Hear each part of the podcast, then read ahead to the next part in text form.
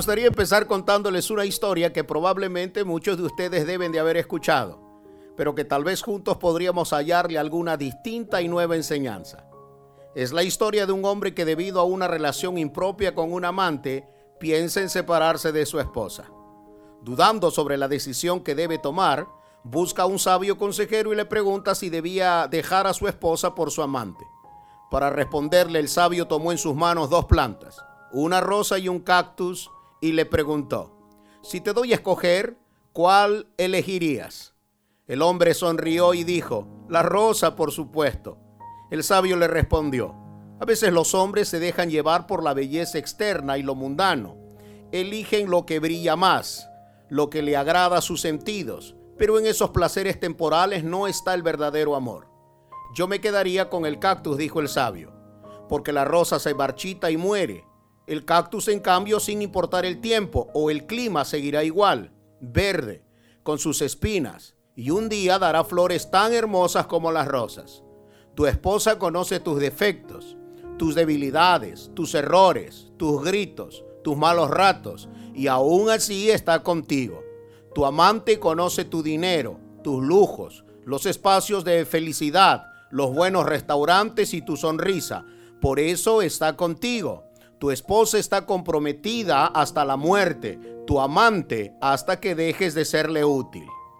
Ahora, después de haber escuchado esta pequeña historia, permítanme preguntarles, en relación con Dios y la iglesia, ¿te comportas como una amante o esposa? En Cantares 6, 8 y 9, el rey Salomón usa la poesía para referirse a su esposa y la distingue de sus demás relaciones. Él la llama mi paloma perfecta. Con esta mujer él no tiene una relación política como las que mantuvo con 60 reinas. Tampoco su relación es sexual como las que tuvo con las concubinas y las vírgenes de su harén. Su relación con ella tiene los ingredientes de un verdadero compromiso. Este es el tipo de relación que todos los discípulos debiéramos de tener con Cristo y su iglesia. Una relación que no está basada en los cálculos de los intereses personales. Tampoco una relación que busca convertir la fe en un instrumento que santifique ambiciones personales sino una relación que va más allá de los privilegios obtenidos hasta los compromisos auténticos. Es interesante saber que la palabra compromiso es una palabra compuesta. El prefijo con significa completo y la palabra promisus significa promesa. La idea del compromiso es la de un cumplidor de promesas, no la de alguien que se entretiene en conocer los marcos conceptuales de una visión o en lo romántico de una relación con su congregación. Es alguien que está comprometido en transformar el sueño en una expresión tangible. Si ese ingrediente está ausente en la vida de alguien que se hace llamar creyente, entonces lo suyo es una falsificación del verdadero servicio cristiano, puesto que la esposa no se enfoca en la obtención de los privilegios que ganó su esposo en la cruz, aunque es su derecho, sino en la satisfacción del deber cumplido ese nivel de compromiso inequívocamente lo encontraremos en una verdadera esposa, jamás en una amante. Solo una esposa es capaz de adquirir el compromiso intencional de cuidar los intereses de su esposo y los miembros de la familia. ¿Sabe cuál es el mayor interés de Cristo en la tierra? La iglesia lo es. Ella es su mayor tesoro. Ella es la única razón por la que Él volverá por segunda vez. Así que si decimos amar a Cristo, debemos amar y cuidar lo que Él más ama. ¿Cómo lograrlo? Pues nuestro servicio debe de ser según los estándares bíblicos y no según nuestros supuestos religiosos. El servicio, la adoración, el liderazgo, el ministerio y los grandes esfuerzos por alcanzar pueblos, ciudades y naciones a través de la evangelización estratégica tienen que ser el producto de vidas transformadas y del sometimiento a la autoridad de las escrituras. De lo contrario, todo lo que se haga se reducirá a un simple activismo religioso que no producirá ningún efecto positivo dentro y fuera de la iglesia. Existe una gran cantidad de creyentes que tienen compromisos, pero que no están comprometidos en el sentido estricto de la palabra. Es decir, Ellos están comprometidos con la satisfacción de sus sentidos, de sus deseos, de sus gustos, de sus preferencias y pensamientos, pero no están comprometidos con la salud integral de la casa donde fueron establecidos. Sus intereses pasan por lo que el Evangelio les ofrece, pero sin mostrar ningún compromiso real con la causa de Cristo. Este tipo de creyentes son los que jamás permitirán que sus motivaciones, pensamientos y agendas de vida sean transformadas. Dios y la fe solo son un adorno que lucen frecuentemente para no ser juzgados u obtener algún tipo de beneficio. Permítanme ser bien franco. Nosotros hablamos mucho, brincamos mucho, hablamos más lenguas que cualquier pentecostal recalcitrante. Vamos a retiros espirituales, participamos de mil actividades cristianas, pero muchas veces nuestras vidas son una completa contradicción de la fe cristiana. Carecemos de integridad, que es lo que en el reino nos autoriza a usar de forma legítima el poder y la autoridad que el esposo ganó para nosotros y nos delegó para la transformación del individuo y la sociedad. Una iglesia que no se alinea a los pensamientos del reino de Dios tendrá una relación parecida a la de una amante. Solo buscará la satisfacción de sus sentidos, sin lograr encarnar vívidamente los ideales y las propuestas del reino de Dios. Tampoco tendrá la sustancia, la fuerza espiritual y moral para poder ser un instrumento de reforma social, debido a su frágil y superficial condición espiritual. Se necesita una iglesia que comprenda su rol de esposa, una iglesia que cuide de la integridad de su esposo, una iglesia que cuide de la santidad de la familia de la fe, una iglesia que cuide la pureza de la doctrina de Cristo y los apóstoles, una iglesia que haga de la agenda de Dios su máxima prioridad. Una iglesia que entienda que la adoración verdadera no se reduce al cumplimiento de la liturgia del culto cristiano o de un congreso de adoración, sino a un estilo de vida que logre infiltrarse en los distintos escenarios de la cultura en la que vive e invite a los otros a glorificar a Dios cuando estos vean acciones que provoquen la transformación individual y social. ¿Eres esposa o amante? Quiero que note lo que dice Tito 2.14. Él dio su vida para liberarnos de toda clase de pecado, para limpiarnos y hacernos su pueblo, totalmente comprometidos a hacer buenas acciones. Esta no es una invitación a vivir la fe de forma romántica, es un llamado a hacernos responsables de ella.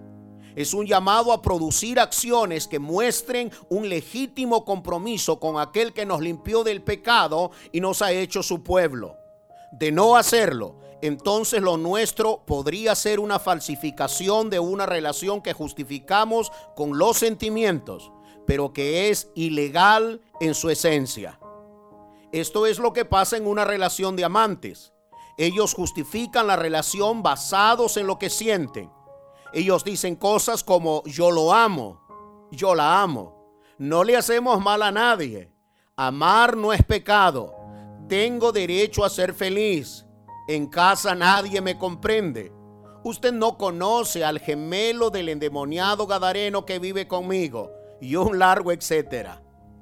Esto mismo suele pasar con muchos creyentes. Ellos dicen cosas como, siento a Dios en mi vida, lo siento en mis manos, lo siento en mis pies, lo siento en todo mi ser, siento a Dios a mi lado y otras largas declaraciones emocionales. Por eso es muy importante que no nos permitamos a nosotros mismos diagnosticar nuestra salud espiritual y nuestra relación con Cristo basados en la fragilidad de nuestras emociones y lo subjetivo de nuestras opiniones. Tenemos que darle ese derecho al Espíritu Santo y la palabra. De no hacerlo podríamos vivir en el autoengaño permanente creo que conviene que revisemos el tipo de relación que tenemos con Dios y su iglesia y que nos obliguemos a nosotros mismos a preguntarnos, ¿estoy comprometido con la iglesia o solo tengo compromisos que asumo como parte del protocolo y el activismo religioso? Hacernos esta pregunta es muy importante, ya que es posible tener compromisos sin estar comprometidos en el estricto sentido de la palabra. Es posible tener el compromiso de cantar, tocar un instrumento o ser parte del coro de una iglesia sin estar comprometido en ser un verdadero adorador.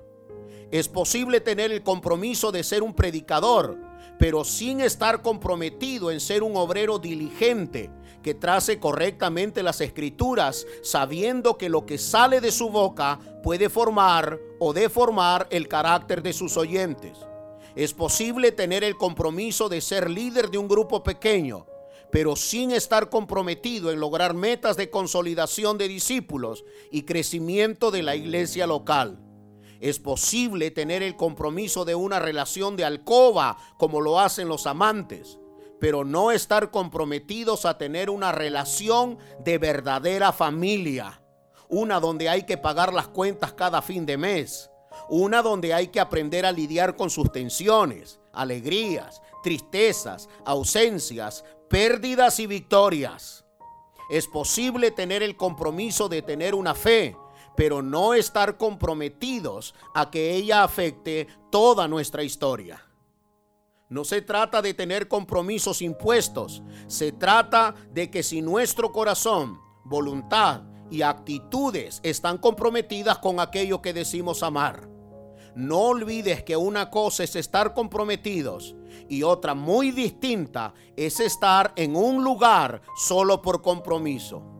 Una característica de los que viven sin auténticos compromisos es que disculpan sus equívocos en lugar de aceptar la responsabilidad y a partir de allí empezar el camino de las rectificaciones.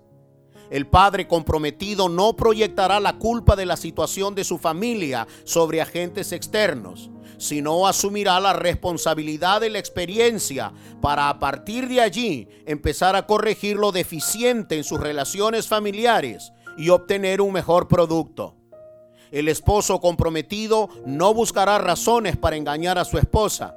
Él sabe que la relación con su esposa es una relación de pacto ese entendimiento le hará procurar todo tipo de acciones que le permitan orientar sus sentimientos y sus deseos en la dirección correcta. El líder o el creyente comprometido no buscará los fallos de la congregación donde sirve. Tampoco se entretendrá en los errores domésticos de su pastor el creyente o el líder comprometido sabe que estos podrían ser grandes distractores en el cumplimiento de su propósito. Usted no sabe la cantidad de creyentes que se van de las iglesias por asuntos tan triviales como la geometría del lenguaje de sus predicadores. Algunos se quejan que sus predicadores son muy superficiales, otros de que no los entienden debido a su profundidad, otros de que son demasiado serios, otros de que son demasiados cómicos, otros de que son demasiados duros en sus púlpitos. Lo cierto es que muchos creyentes desearían que en las iglesias existiera un área de defensoría del consumidor del creyente insatisfecho. Nos cuesta entender que la iglesia no es un producto que compramos en un supermercado ni un programa que se paga y del que tenemos derecho a formular una demanda si es que no se satisfacen nuestras expectativas. ¿Cuándo entenderemos que la iglesia no es nuestra? Es propiedad de aquel que la compró con su propia sangre.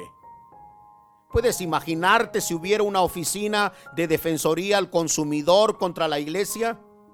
Aquí están algunas de las quejas que podrían formularse vengo a demandar a los músicos porque no cantan la música que me gusta. Vengo a demandar a mi pastor porque predica muy largo o muy fuerte o muy profundo o muy directo y me pone bajo convicción. Vengo a demandar a mi iglesia porque no me hacen caso sobre qué hacer. Vengo a demandar a los hermanos de mi iglesia porque no me gusta la manera como los demás se visten, conversan, se ríen y se saludan vengo a demandar al que canta, porque nos para y nos sienta continuamente en los cultos. Me declaro ofendido formalmente porque toda la gente de esta iglesia me cae mal y los que no me caen mal es porque no los conozco. Por cierto, No quiero conocerlos porque tengo la impresión que me caerían mal. Yo pienso que casi todos allí son hipócritas, menos yo, por supuesto. No se los digo para no quedar mal con nadie, pero quiero que el gobierno tome acciones legales para detener la hipocresía en esta iglesia. ¿Le suena risible? Pero esto es lo que hacemos constantemente. Claro que no tenemos una defensoría del consumidor, pero constantemente nos estamos quejando y enfocándonos en lo negativo en vez de descubrir lo positivo y a partir de allí construir una nueva historia. Cuando esto sucede, dejamos de ser esposas y nos convertimos en amantes que inevitablemente buscaremos lo placentero, lo sensorial, lo atractivo en lugar de lo legítimo. Finalmente, el compromiso siempre será la manifestación del verdadero amor. De ninguna manera podemos desvincular el amor del compromiso. De hacerlo, nuestras relaciones interpersonales solo serán utilitarias o mercenarias. La consigna de la sociedad en la que vivimos es una que promueve el individualismo extremo, el desapego emocional y espiritual, sin entender que la falta de compromiso solo denota falta de verdadero amor o una falsificación de ella. Ojalá que quienes nos escuchan entiendan que el verdadero servicio es compromiso. Esta es la razón de la declaración de Tito 2.14. Él dio su vida para liberarnos de toda clase de pecado, para limpiarnos y hacernos su pueblo, totalmente comprometidos a hacer buenas acciones.